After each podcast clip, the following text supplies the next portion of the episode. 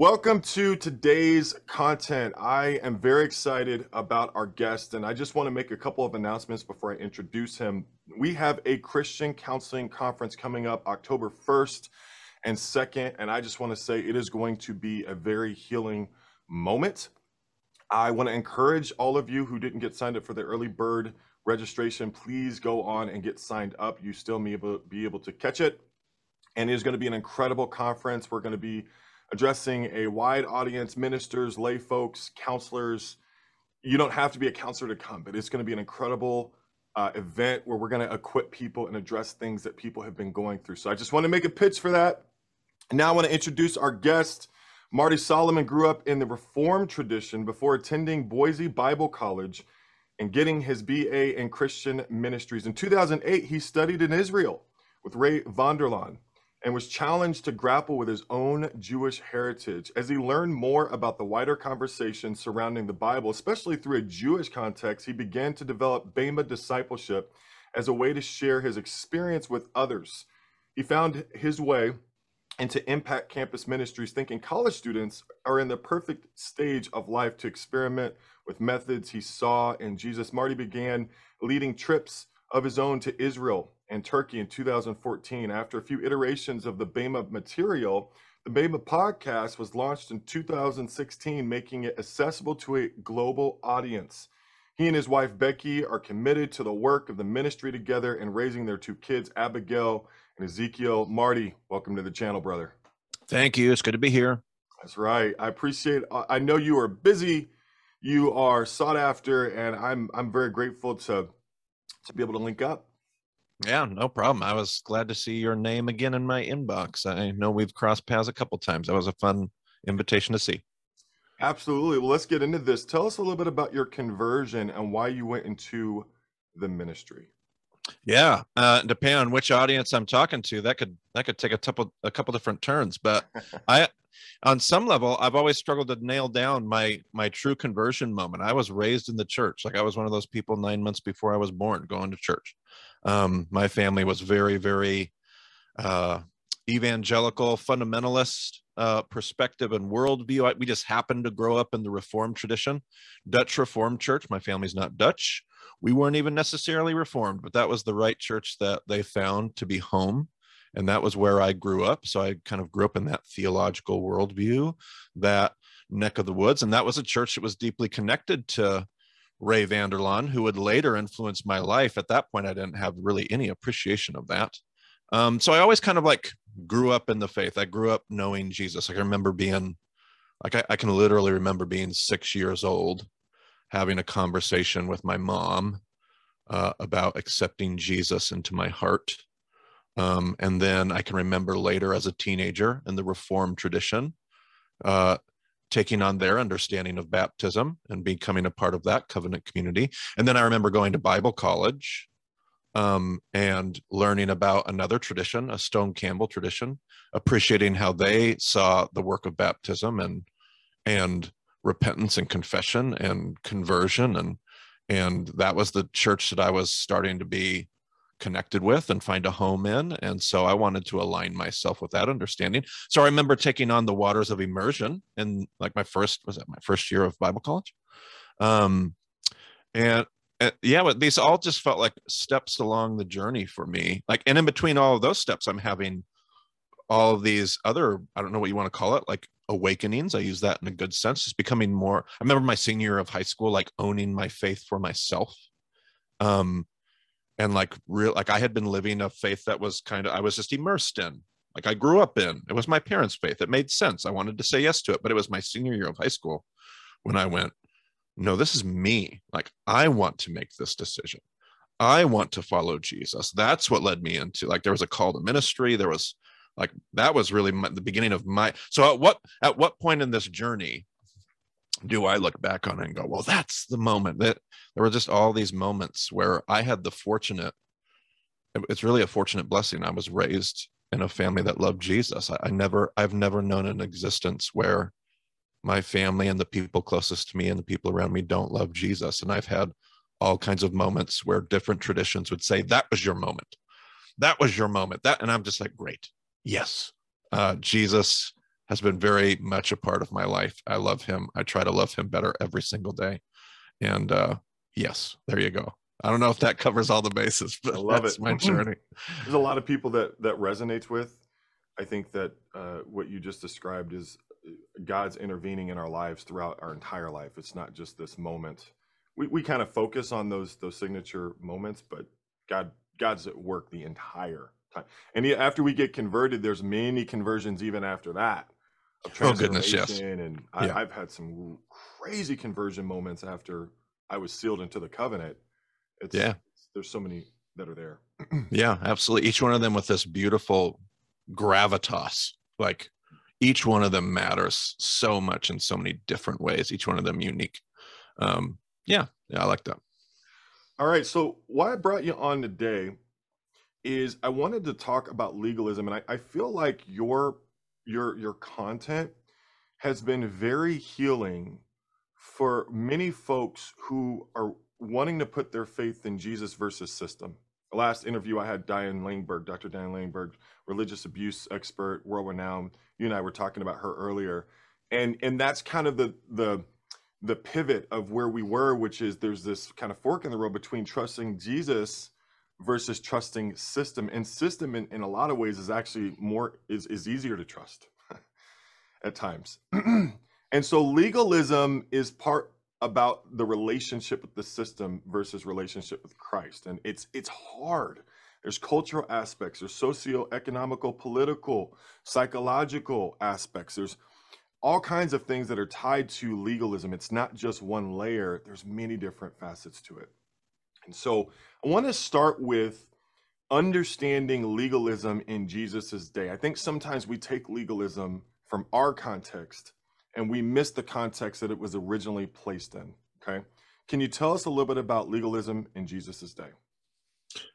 Man, legalism in Jesus's day. Um, well, and I may, I don't want to screw up your interview questions here, Kyle. I may back up a little bit and just try to get my head around the concept of what is legalism. Absolutely. Uh, let me start there because I feel like that's sometimes helpful. Like I think a lot of us look at any any system or any set of rules or any code and we call that legalism and we have this like um like this fantasy idea that that there's some existence out there where we don't have those rules and all those things have and yet for me i think what i have learned through studying this your your question which is the historical like what i've learned from historical judaism second temple judaism the judaism that jesus interacted with is um there is it's all about whether or not those codes, those systems, and those rules are an end in and of themselves or a means to an end. If those rules and those systems and those codes facilitate that dynamic relationship with a, I love how you worded that. Um, that what we want is a deeper relationship with Jesus, and what's easier is a deeper relationship with a system. And that is so true. Static versus dynamic. And we love static because it can be manipulated and controlled and made efficient and effective. And you can build on it and you can go places with it and you can conquer the world. Um, and yet there's this um, either those systems and those codes and those rules are facilitating the relationship or the relationships are it's all backwards the relationships are facilitated and legalism is getting those things backwards. So i love to just uh, I love to say that because often when we think about legalism in Jesus's day, we're like, oh yeah, those Pharisees and all of their rules and all, and that misses the point because those Pharisees and their rules were coming from a deep-seated place of devotion, and the rules and the, even the traditions that they were locked in was not the problem. I have a friend that has helped me learn more about this than anybody. His name is Moshe, and he has a shop in Old City, Jerusalem, in the Jewish quarter and he loves to talk to me about the Jewish understanding of all these rules and all these commands. And he says, he, he tells a story about his wife being pregnant. She said, he woke me up. She woke me up at two in the morning. She's pregnant. She had a pregnancy craving. She says, Moshe, I need an orange. Go, me, go get me an orange. She says, I go at two in the morning to the grocery store. I get an orange, one of those 24 hour stores. I bring it home. I, I actually bring home a bag of 30 oranges.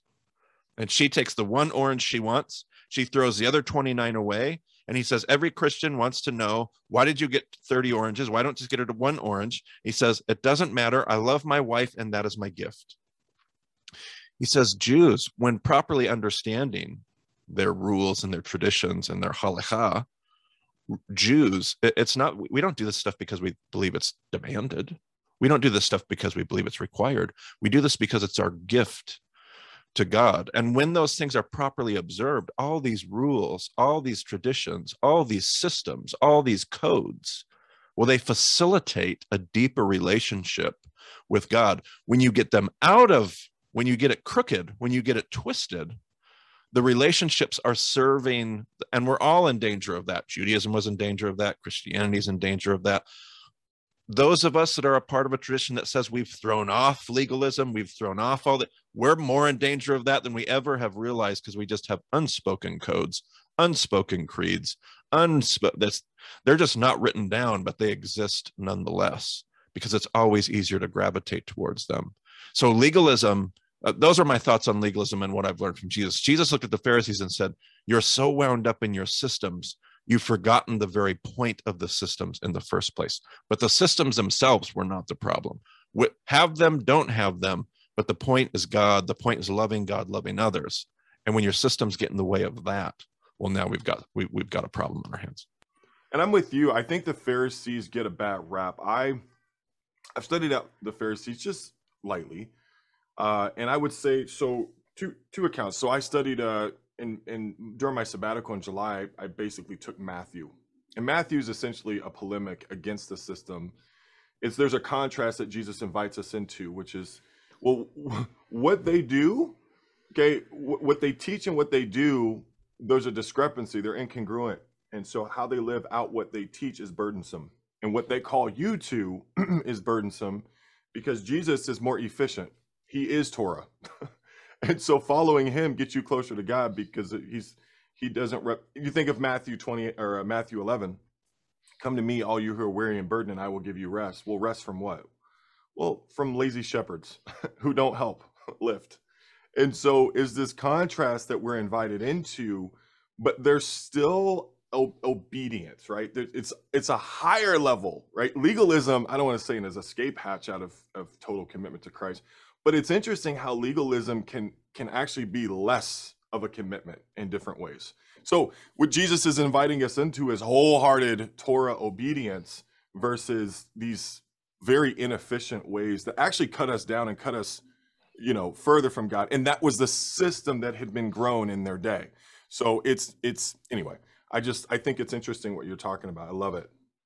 Yeah, I I think the um like two things came to mind as you were sharing that. One was I think m- many of us would be stunned if we had watched Jesus live and saw how observant he still was. I think we get this like picture of like how rogue Jesus was, like oh, always breaking all the rules. And I think we'd actually be, and that's there are some points that are really, really key where the gospels key in on how he did challenge a traditional view and how it's being lived out and yeah, I think if we were to watch Jesus, we'd be like, holy cow, he's following a lot of those rules. How how Jews understood, even in Jesus's day, this concept of law hmm. and rules and, and traditions and the walk, it they understood it as this is all about how I think, not what to do. Mm. But this hmm. is not what to think, but how to think. And so what Jesus is doing, and they they've perfected that. The Pharisees have perfected that.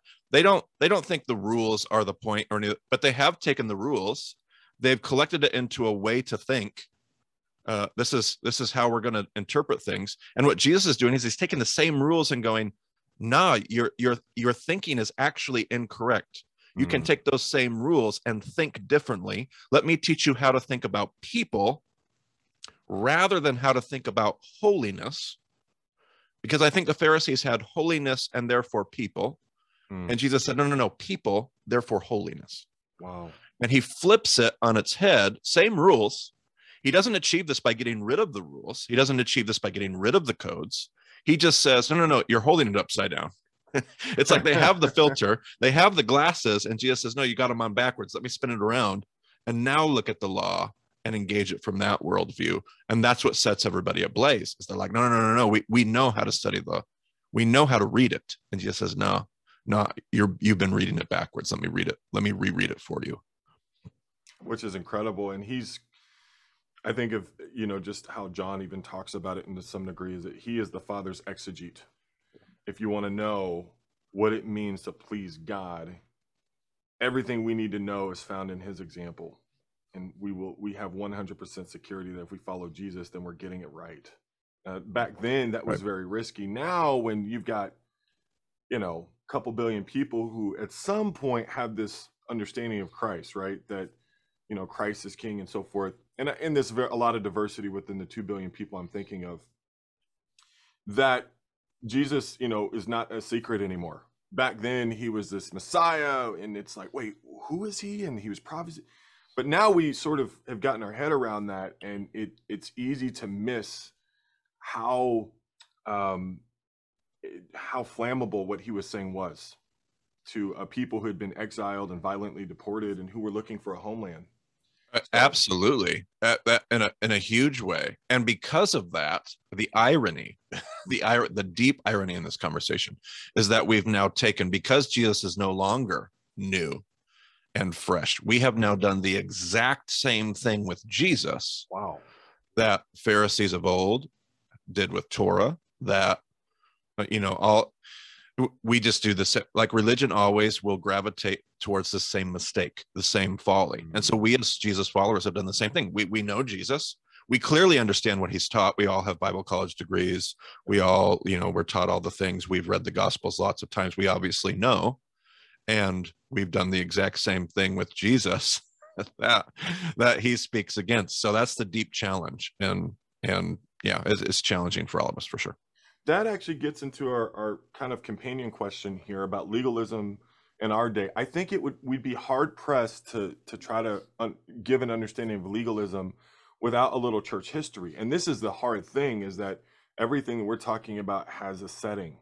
It has a context. There's reactions. I did an interview a couple of interviews a- ago with Gordon Ferguson and we got into why are there so many conversion narratives?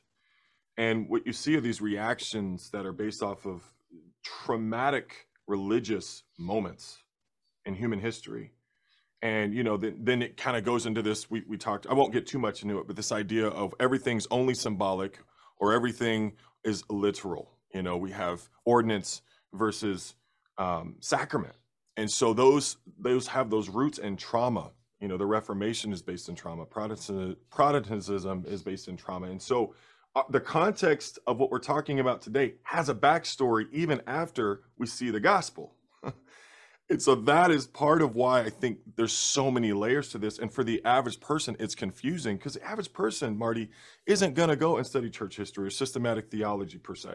They're, they're not going to study all of those things. And so when we look at these, these, these questions that are very pertinent, sometimes it's hard to give people a basic understanding because there's so much that is there.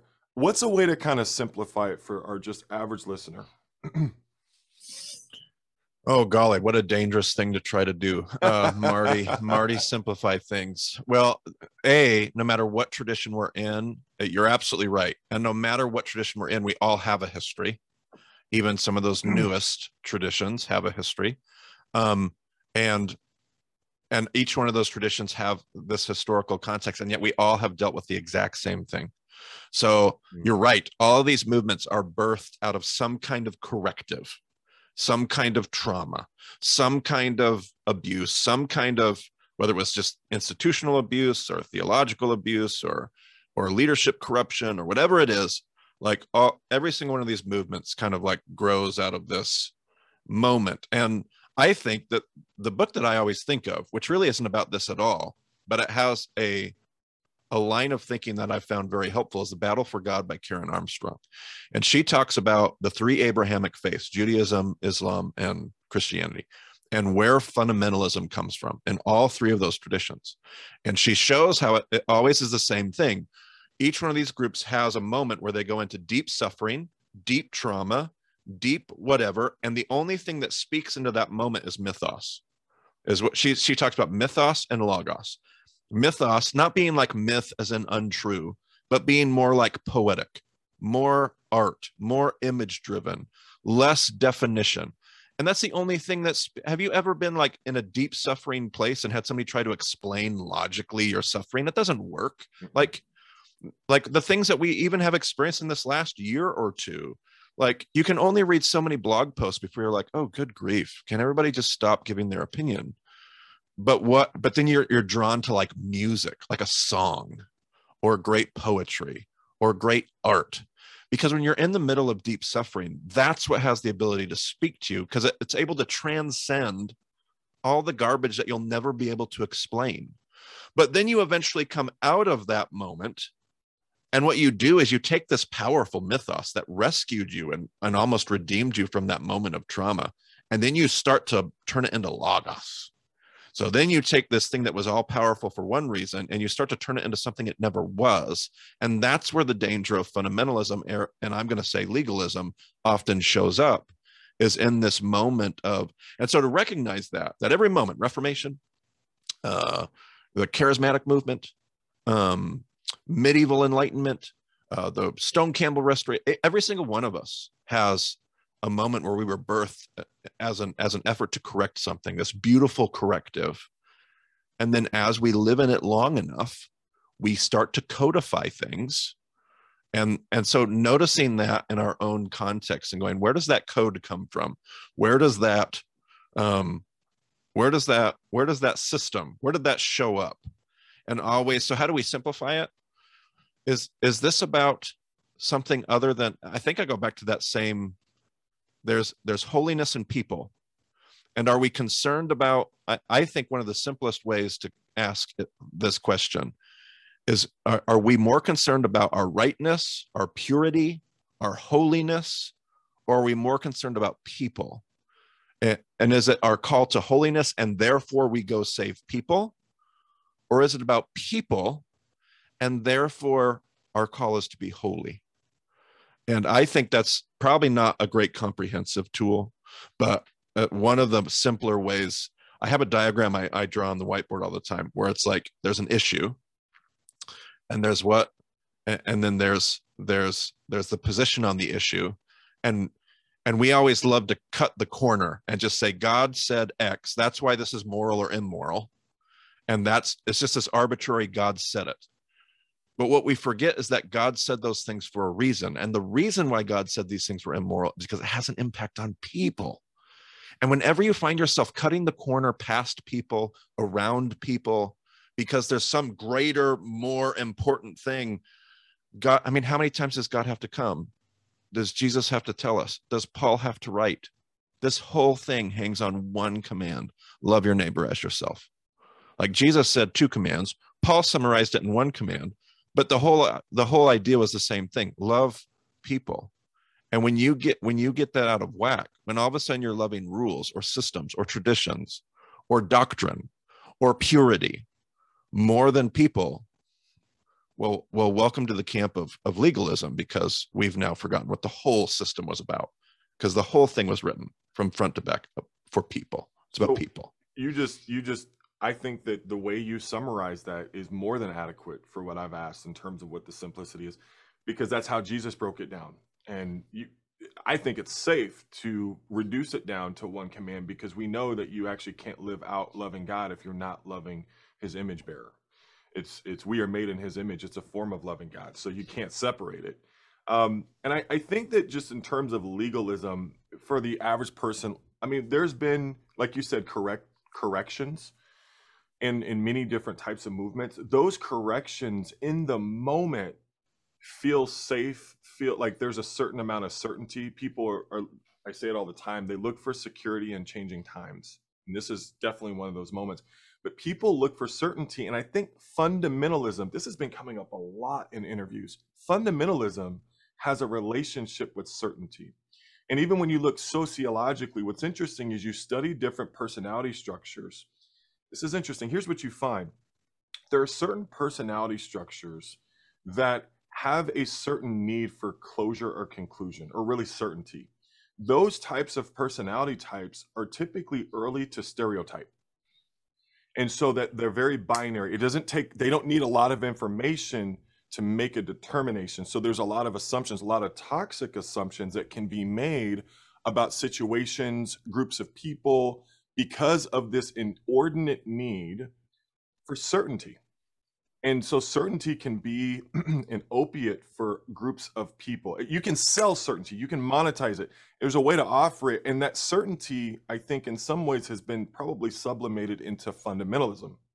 Fundamentalism to me, and I, I really want your definition of funda- fundamentalism. But fundamentalism to me is this we've, we've got a lot of certainty. And no offense, because I think Reformed tradition has a lot of incredible things. I really do that being said, I think this aspect of certainty has really shaped Reformed theology in a very interesting and puzzling way for me. Um, but certainty, anyway, so you can comment on that, but also this idea of fundamentalism. I think I'd love your definition on that. Oh man, I was so unprepared to give a definition of fundamentalism. That's a good question.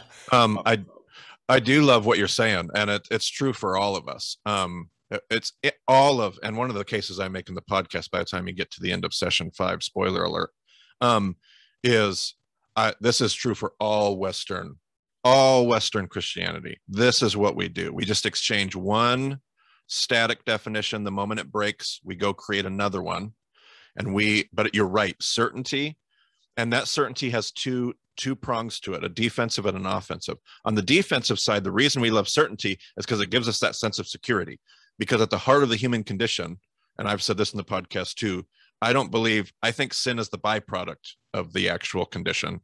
I know that's very unsexy in Christian theology. I, don't, I think Augustine was the one that told us that sin was the root of the human condition. I don't think that's biblically accurate.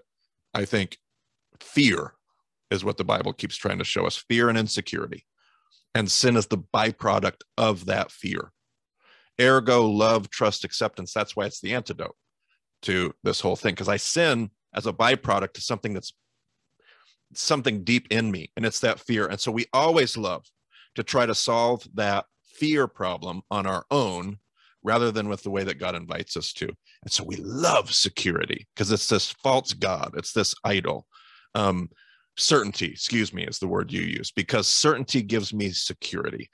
And certainty allows me to codify, and again, Western Christianity has been built on this expansive need, conquest, like we're going to spread this worldview, we're going to be in charge, we're going to win, we're going to conquer, we're going to conquer, and and if it's if it's certain, well then I can use it. If it's certain, I can mold it and I can use, I can put it in a furnace and I can shape it and I can. If it's certain, I can now control it the moment that it's less certain, like the moment you invite me to trust the story, uh, dumb podcast Marty, trust the st- well, I can't, I can't mold that. I can't shape, trust the story. Wow. I can't, I can't live in a dynamic relationship where I'm not in charge. I'm a partner with God, like I'm His bride. It, he's, it's His story. Well, well, now I don't get to take it. I don't get to mold it. I don't get to control it. I don't get to shape it. I don't get to conquer with it but that's that was never our invitation was to conquer and to shape and to so that's why we love we it is i love you called an opiate certainty oh baby and we just keep like oh no they got it wrong but we got it right and we've we've now done this for 2000 years like uh, i can't believe we can't see the folly in that but the western world just continues to double down on well we'll we'll we'll correct it and then we'll have the we'll, we'll get our doctrine all figured out. Then we'll get the system all codified. Then we'll finally have it accurate. And accuracy was never what god was inviting us to. Relationship that's what he was inviting us to. Love it. And i just love how you sprinkled in uh, in as much as possible share more about your podcast uh, that your podcast is something that's very very helpful. I think there's a fourth cornerstone that you have called wrestle. Yep. And to me wrestle i've I, the last ever since i heard that i heard you, we were on that one podcast with atoma. Shout out to atoma image bearers. Um yep. you would the fourth and i remember that wrestle just stuck out to me. And and what legalism feels like it does is it completely annihilates that where's yep. the wrestle in certainty where's the wrestle in system where's the wrestle in fundamentalism right and yeah, say, yeah. more about that. Yeah, I, I, I, I couldn't agree more. I think one of the reasons why that's in there is one of my four pillars uh, of my teaching. um, which that sounds weird when it comes out of my mouth. It's kind of a tongue in cheek. Like it's my it's my effort to simplify like what are the big what are the big ideas behind my body of work? And one of the four big ideas is is wrestling. And I think the reason that makes the list is because it does it if we're wrestling, it's always inviting us to reconsider, reconsider these systems, reconsider these codes, reconsider these doc like whatever whatever it is that needs to be reconsidered reconsider it because this thing that god is doing is beyond us it's above us he's too big for our bucket um and so i always have to be wrestling because it's dynamic. And who knows where god is going next but it's his story it's his plan it's his journey. I'm a partner like i need to remember my place. And yet and yet wrestling what an audacious like we talk about chutzpah. Like, what a chutzpah laden thing to think that I can wrestle, not just with myself internally and not just with others, but I'm, I'm wrestling with God. Like God wrestles with me, which he repeatedly shows in his text over and over. He wrestles with Jacob in a very literal sense. He wrestles with Abraham even before that on the hill outside of Sodom and Gomorrah. What if there's 50 people? What about 45, 40, 35, 30, 20, 10? How about that? um, like this ongoing engagement. He engages with Moses on top of the mountain. He engages with his prophets. He engages with Elijah. He engages with the New Testament church in the book of Acts as they're wrestling with what to do with Gentiles. And he shows up in the, it seemed good to the Holy Spirit. What in the world does that mean? Seems good to the Holy Spirit. Like, what a crazy idea. I was taught that there was a concrete or there was a, there was a truth and I would pray and the Holy Spirit would tell me truth, and then I, my job was to go do it. And yet I have this crazy story in the New Testament, and it's not the only one, where it says the Holy Spirit, it seemed good to the Holy Spirit, like the Holy Spirit was at the table with them that day, like engaging the conversation, wrestling with them. And we all came to this together. And one of those, one of those people in the they is the Holy Spirit. Like, wow, that, well, that that is going to be in a lot of ways it is going to be an antidote to fundamentalism an antidote to and i don't even think fundamentalism is like this horrible disease like legalism could be fundamentalism can be held i don't know i, guess i'm i'm trying to be careful i don't throw fundamentalism under the bus too far um, i'm thankful for my fun like it was fundamentalism that taught me to love jesus and the bible above all else i'm very thankful for that um, and then I kept loving Jesus and the Bible and I, w- I ended up somewhere else. But nevertheless, it was them that taught me, Marty, above all else, love Jesus and love your scriptures. Um, so, anyway, th- those are all some scattered thoughts as I process out loud what you asked. But yeah. yeah. The, the thing that I would say that we all need to be on guard against is rigidity. And what trauma does is it gets things to go together in ways that are very rigid trauma doesn't allow two things to be true at the same time and we're dealing with the part of the brain that doesn't ask for permission we are embodied beings like we are we're very integrated like for the jew the heart and the brain were in the same place that it wasn't disintegrated like we see with hellenistic you know philosophy it, it was integrated and so when you think of shema to hear that that's like okay i hear but obey it wasn't di- differentiated out. It was all one. And I think to some degree, this this whole conversation has to do with thinking and feeling. It has mm-hmm. to do with integration of uh, I'm able to feel and I'm able to think at the same time, and I don't get stuck in the part of my brain that thinks or the stuck in the part of my brain that feels. That's what trauma does. Is it sticks you in one of those hemispheres, and that's where you exist in a reactive state. I think that a lot of folks in fundamentalism you find a lot of folks who are stuck in the left part yep. of the brain where they can think and not feel, or they can feel yep. but not think. Trauma gets that to happen on a global scale because then you get groups of people who are the thinkers yep. or groups of people now who are the feelers and yep. now they go to war and they fight in the worldly way and that's yep. not what god is calling us to he's calling us to be integrated now i think a lot of this would be better facilitated if we had a more effective understanding of healthy ritual. And when I think of legalism, I think it's ritual that has gone through a mutation, ritual that is disconnected from, like you had mentioned, the principle of, okay, why does God give 613 commandments that we see in Old Testament? Okay, what, what are those 613 commandments reflective of? Well, they're reflective of what you had talked about, really, of loving your neighbor. But now we take that into situations where we have been shaped through trauma, and now our trauma shapes our theology. And, and so now we, we have a large groups of people who are just reacting but they're not really looking at what's being reenacted. Something, there's a story, like you were talking about trusting the story. There's a story here that we haven't been curious enough about how to lean into. One of the things that I find with, with, with the story is that we don't have the pieces to tell it. And ritual, when you look at trauma hermeneutics, ritual, healthy ritual, is what helps people to figure out how to have this, like what you would call cohesive story. Ritual is what gets people thinking and feeling. Like as a therapist, when people come through my office, I'm helping them to think and feel and broaden their perspective throughout their body. Ritual does that. And when I look at when I look at Jewish culture and scripture, I see healthy ritual everywhere because it helps the human being to not get stuck in one part versus ritual was this entire ecosystem that allowed the people to have a deeper process that in our very westernized overly rationalistic society we now have sterilized out. And so people get stuck in things that back then people had a better way to be able to connect with in order to process. And so you're mm-hmm. seeing anyway i'm going on a rant. Mm-hmm, mm-hmm. but I like it though. It's a good one. healthy ritual is in we can't actually get to the other side of what we've been through without right. healthy ritual. And that yep. that's something I kind of want to launch into for a moment. I love that you let me go back to something you said earlier about the oranges. It I think to some degree for for the Christian person who just feels like it's sola fide or you know faith alone or whatever.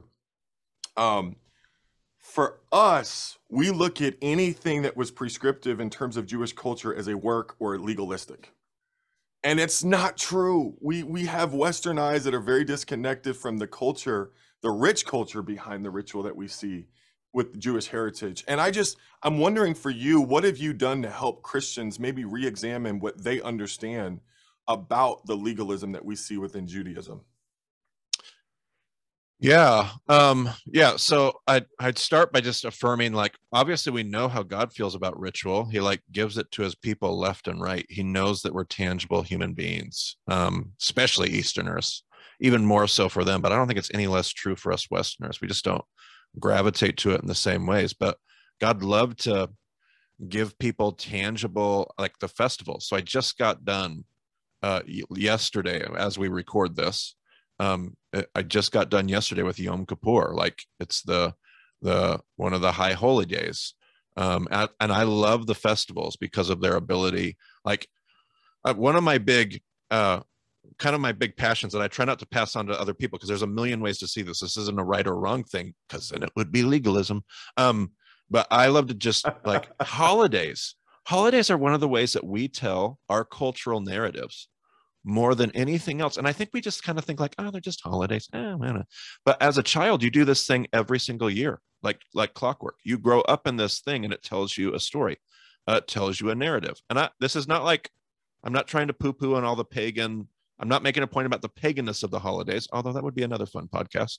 Um, but all these things tell stories. Um, Halloween and Thanksgiving, and then Christmas and and Fourth of July, and all, all these things tell narratives, some of them good, some of them maybe questionable, whatever. But God told, God set up festivals too, and they told stories and narratives. Um, and I am not suggesting that Gentiles should. I actually have a big thing about Gentiles probably not engaging the Jewish holidays and appropriating like to appropriate those things.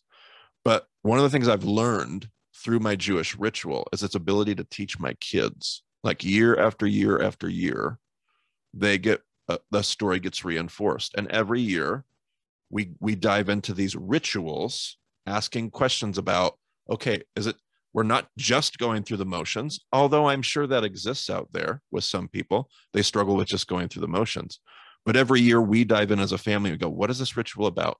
What was the meaning of this? How can we teach this in the same way but a different way this year? How can we look at this? How can we engage this? How can we discuss this? And it's such a powerful way to tell.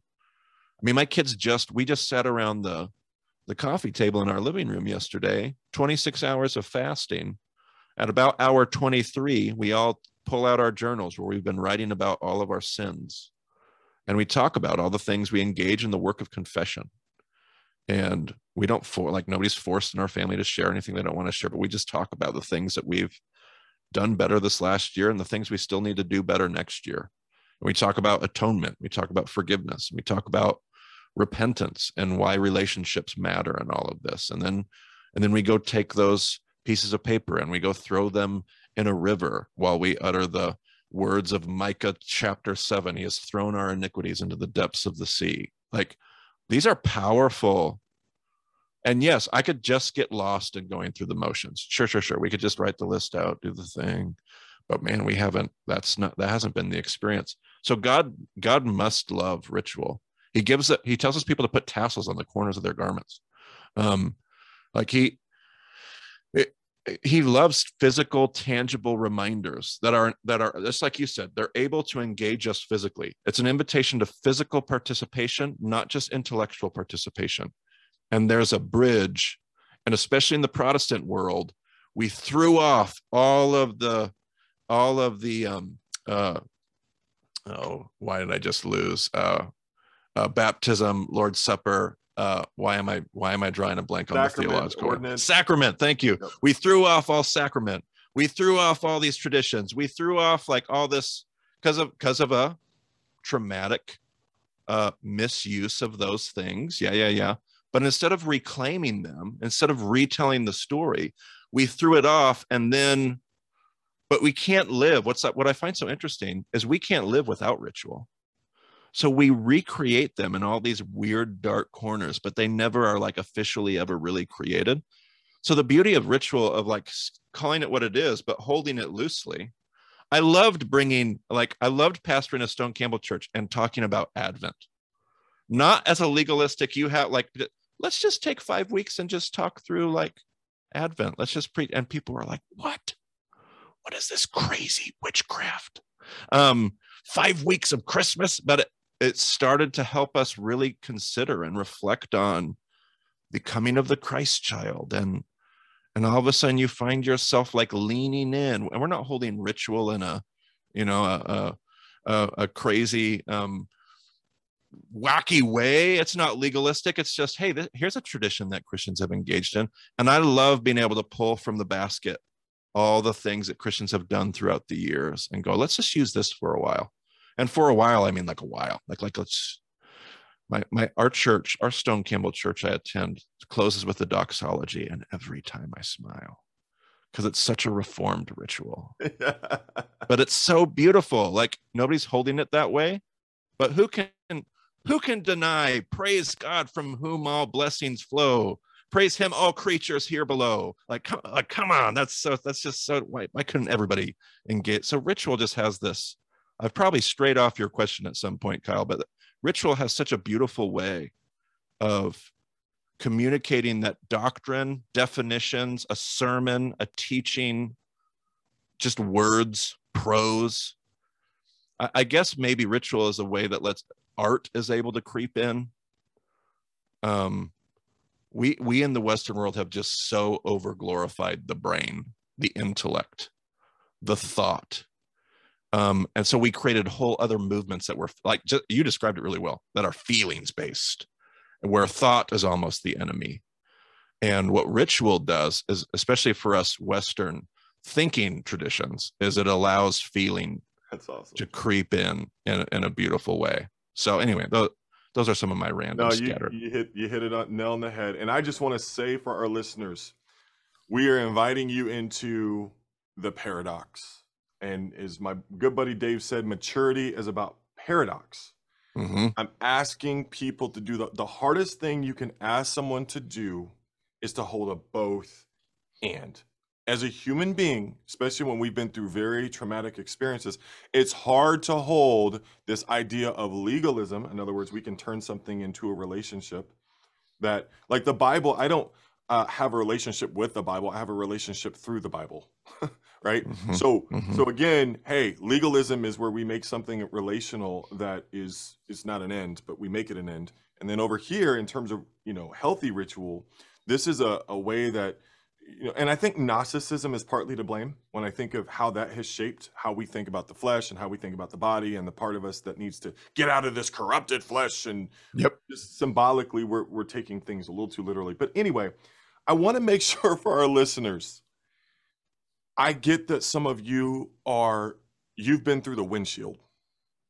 You really have. And there's this part of us that maybe we thinking, oh, we need to leave our faith setting that we're in, our church, con- whatever we're in.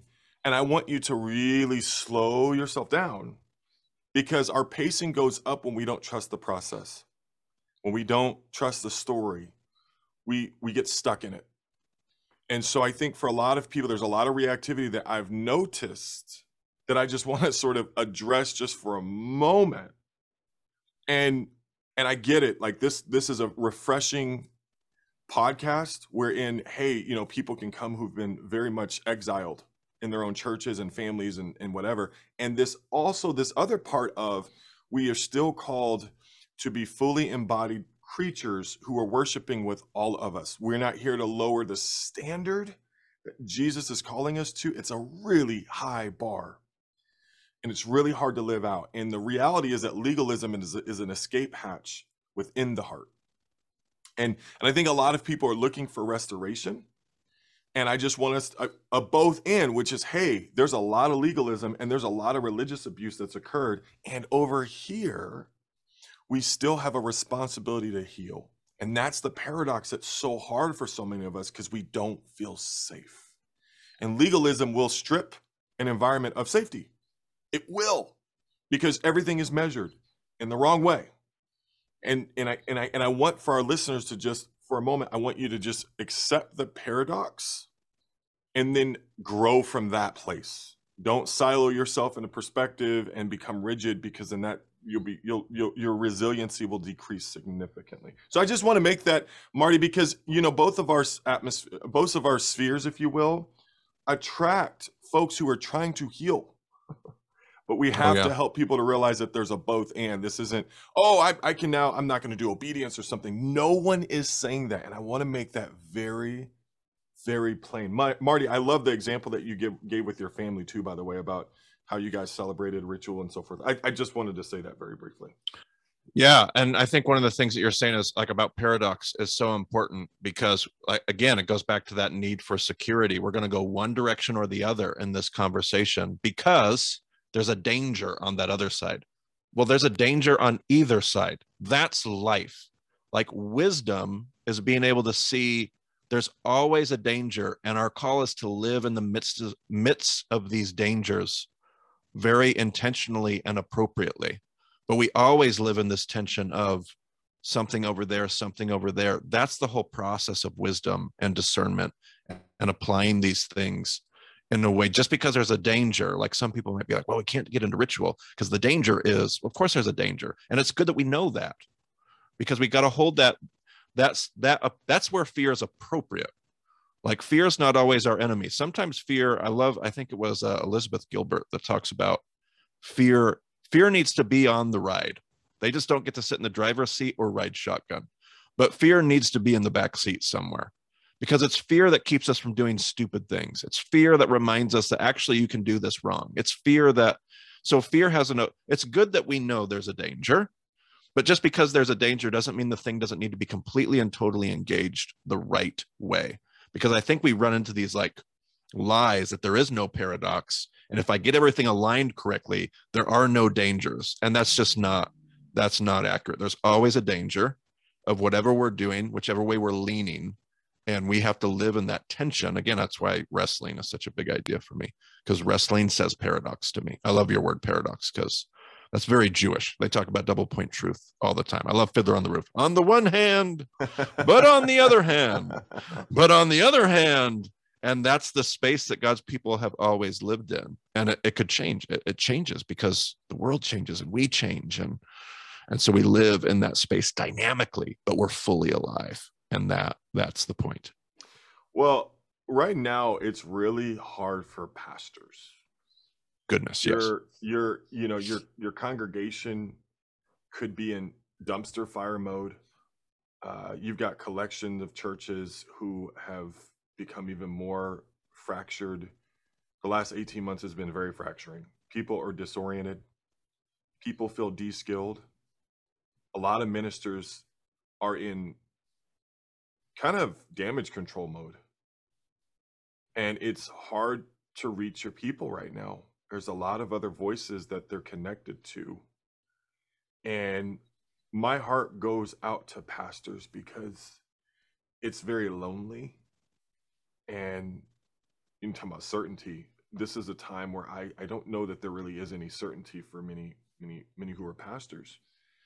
You know, there's a lot of job insecurity right now trying to lead congregations. And I love your standpoint, which is you are you I've I've listened to you, man, just about different things that you, you know, you've been discipled through and you're not trying to go in and and and be the voice in a person's congregation. Although you do realize people look at you as a resource, it, you're a, you're an ally for pastors.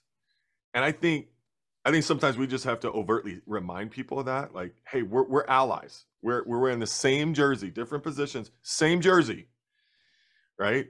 And mm-hmm. I just I just want want to mo- give you a moment to speak some truth and some encouragement into what pastors are going through.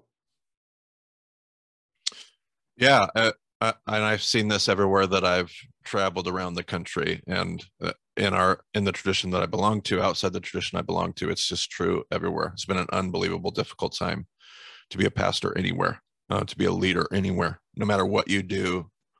Uh, there's a group saying that you're not doing it right.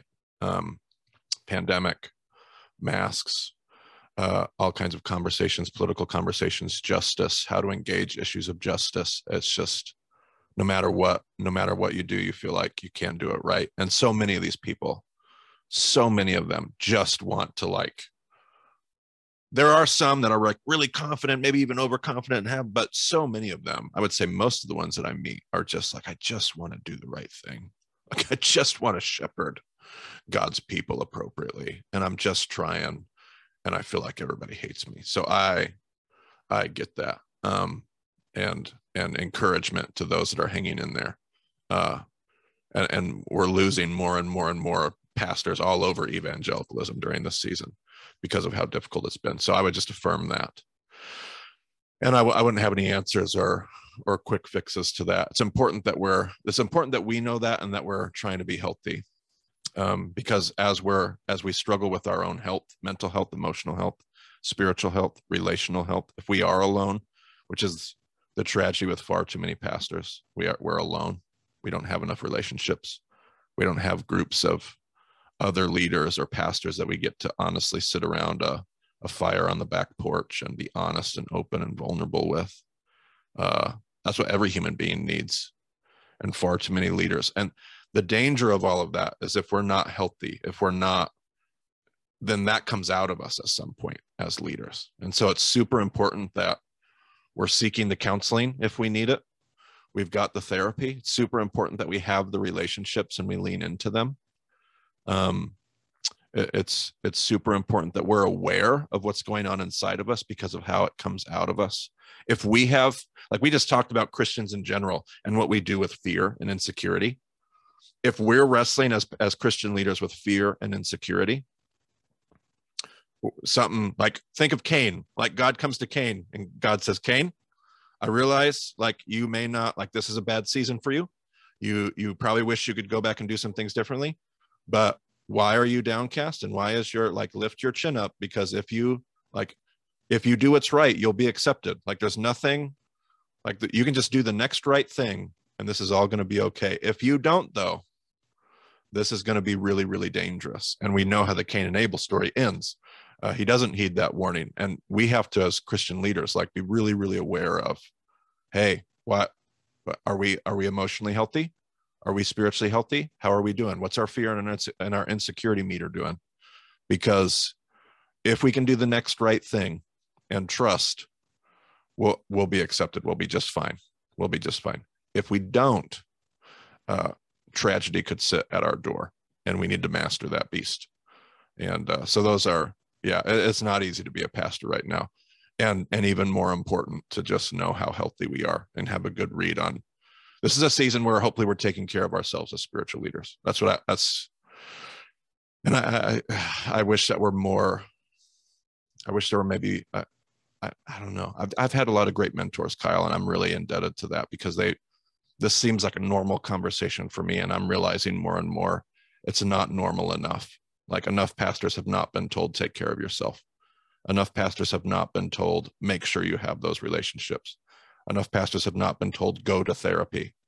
Um, because, yeah, and that's super important. We have to be healthy. We have to lead out of a place of our own health, spiritual discovery, and all those things. Well, the legalism is going to be more attractive and really seductive the more we are like you had said that we're, we're insecure we're uncertain okay we become very susceptible to legalism at that point because i need something that is kind of going to be on autopilot. We need some predictability. We need to routinize something and make something routine. System can can help at times feel like okay healthy structure. Well when we become overly dependent on that structure and then we kind of need that then we can't we can't work outside of it and we need it because we don't know how to take care of ourselves or whatever and i'll just say commercial break for a moment i'll in october next month i think on the 20th or 21st i'll be doing a webinar for ministers around the world for it's a ministers health webinar and i'm going to be talking about how if you're a pastor to consider the effects of trauma on you mm-hmm. and mm-hmm. then mm-hmm. how like what are your next steps and and and how is a minister uh, has that creeped into our lives because the research is is that pastors don't really know what to do with trauma in their congregations let alone their own lives. Even in seminary there's only a couple categories that they really hit which is like if you're gonna you know funerals um you know and and and you know ceremonies and so forth like that. But when it comes to some of the stuff like homicide suicide pastors if you look at the research they don't know what to do with that stuff. Sexual abuse pastors don't really know what to do with that. And then that stuff happens in their families and has to be processed. So i appreciate your compassionate uh, perspective and you know guys i just want to say too let, let's keep our pastors in prayer. I, I get that for some of us we see them as ex- exclusively as the perpetrator uh, and yet also if we were to see them as an image bearer in to- totally who they are, you know, I think that would help to shape and we could soften our critique just a little bit. Guys, I also know there's legitimate trauma people need to be held accountable for. And, and I don't want to do an, any kind of escapability for any of that. I'm just simply saying that we need to both and. And again, both and is difficult. It's very, pastors are people just like everyone else. It, we're going to move on. If there's anything else you want to say with that, let me know. But we're going to. No, I'm good. I'm good. I could, but I'm good. Any announcements? Any announcements that you like to share with us, bro? You got a lot going on. You got, I mean, you got YouTube. The podcast is unbelievably helpful. If people are using your content worldwide, I mean, it's it's you have something very very blessed. Yeah, uh, just trying to steward. Like my word is stewardship. Uh, that's been my word for quite a while, and I just want to be a good steward with the things that God's given me and and and ask me and to steward and then whatever he does with it to continue to try to steward that as best as i can. Um, so that's my word for that. Uh, yeah if you want to know any of those resources um, i'm pretty booked up for speaking engagements for quite some time. I'm a little uh, i feel like i'm drowning right now in that regard but if you go to martysolomon.com you can find my youtube channel. You can find the podcast bemadiscipleship.com is your shortcut to that. Um, but any other like appearances like this kind of a conversation I'm having with you today. You can find a link there. You can find my upcoming schedule. You can study tours to Israel, Turkey. All all the good stuff is there. Um, and uh, I am headed off on Monday to a writing retreat. I'm under contract for a book, so hopefully about you know I don't know a year from now you'll start yes. hearing start hearing some more uh, as that pre-order and we start promoting that. But uh, hopefully that'll be a fun resource and a fun tool. But yeah, I think those are the those are the fun goodies that are coming. We're working on some things that I can't talk about, um, okay. Okay. just because who knows if they'll become a thing or not. But we're working on. We're always trying to just work on helpful resources for a lot of the things that you're asking about, and we're gonna we're gonna try some ideas. Some of them might work, some of them might not. But that's the beauty of what we're doing. So Yeah, that that that martysolomon.com. There you go. Go there. Well, we absolutely will. Well, I want to tell you, as I tell all my guests, that we are with you and God is for you, my brother. Yeah. Thank you, Kyle. It's been a great time hanging with everybody today. Well, if you've watched through the entire interview, I want to thank you very, very much for your time. It is a precious commodity and we honor it. I want to thank you for continuing continuing to like, sh- share, subscribe. Guys, the channel has grown like crazy. You guys are convicting and hungry and and examples and please continue to email me. I will do my best to get back with you. Give me a couple weeks. It's it's starting to get a bit crazy there. Uh, like I said, we have the counselors conference coming up. Please register for that and the Ministers Health webinar. If you go to my website, you can sign up for my newsletter, and I have all my speaking engagements and all the stuff that you uh, can sign up for, and you won't miss anything. I'll see you guys next time. All right.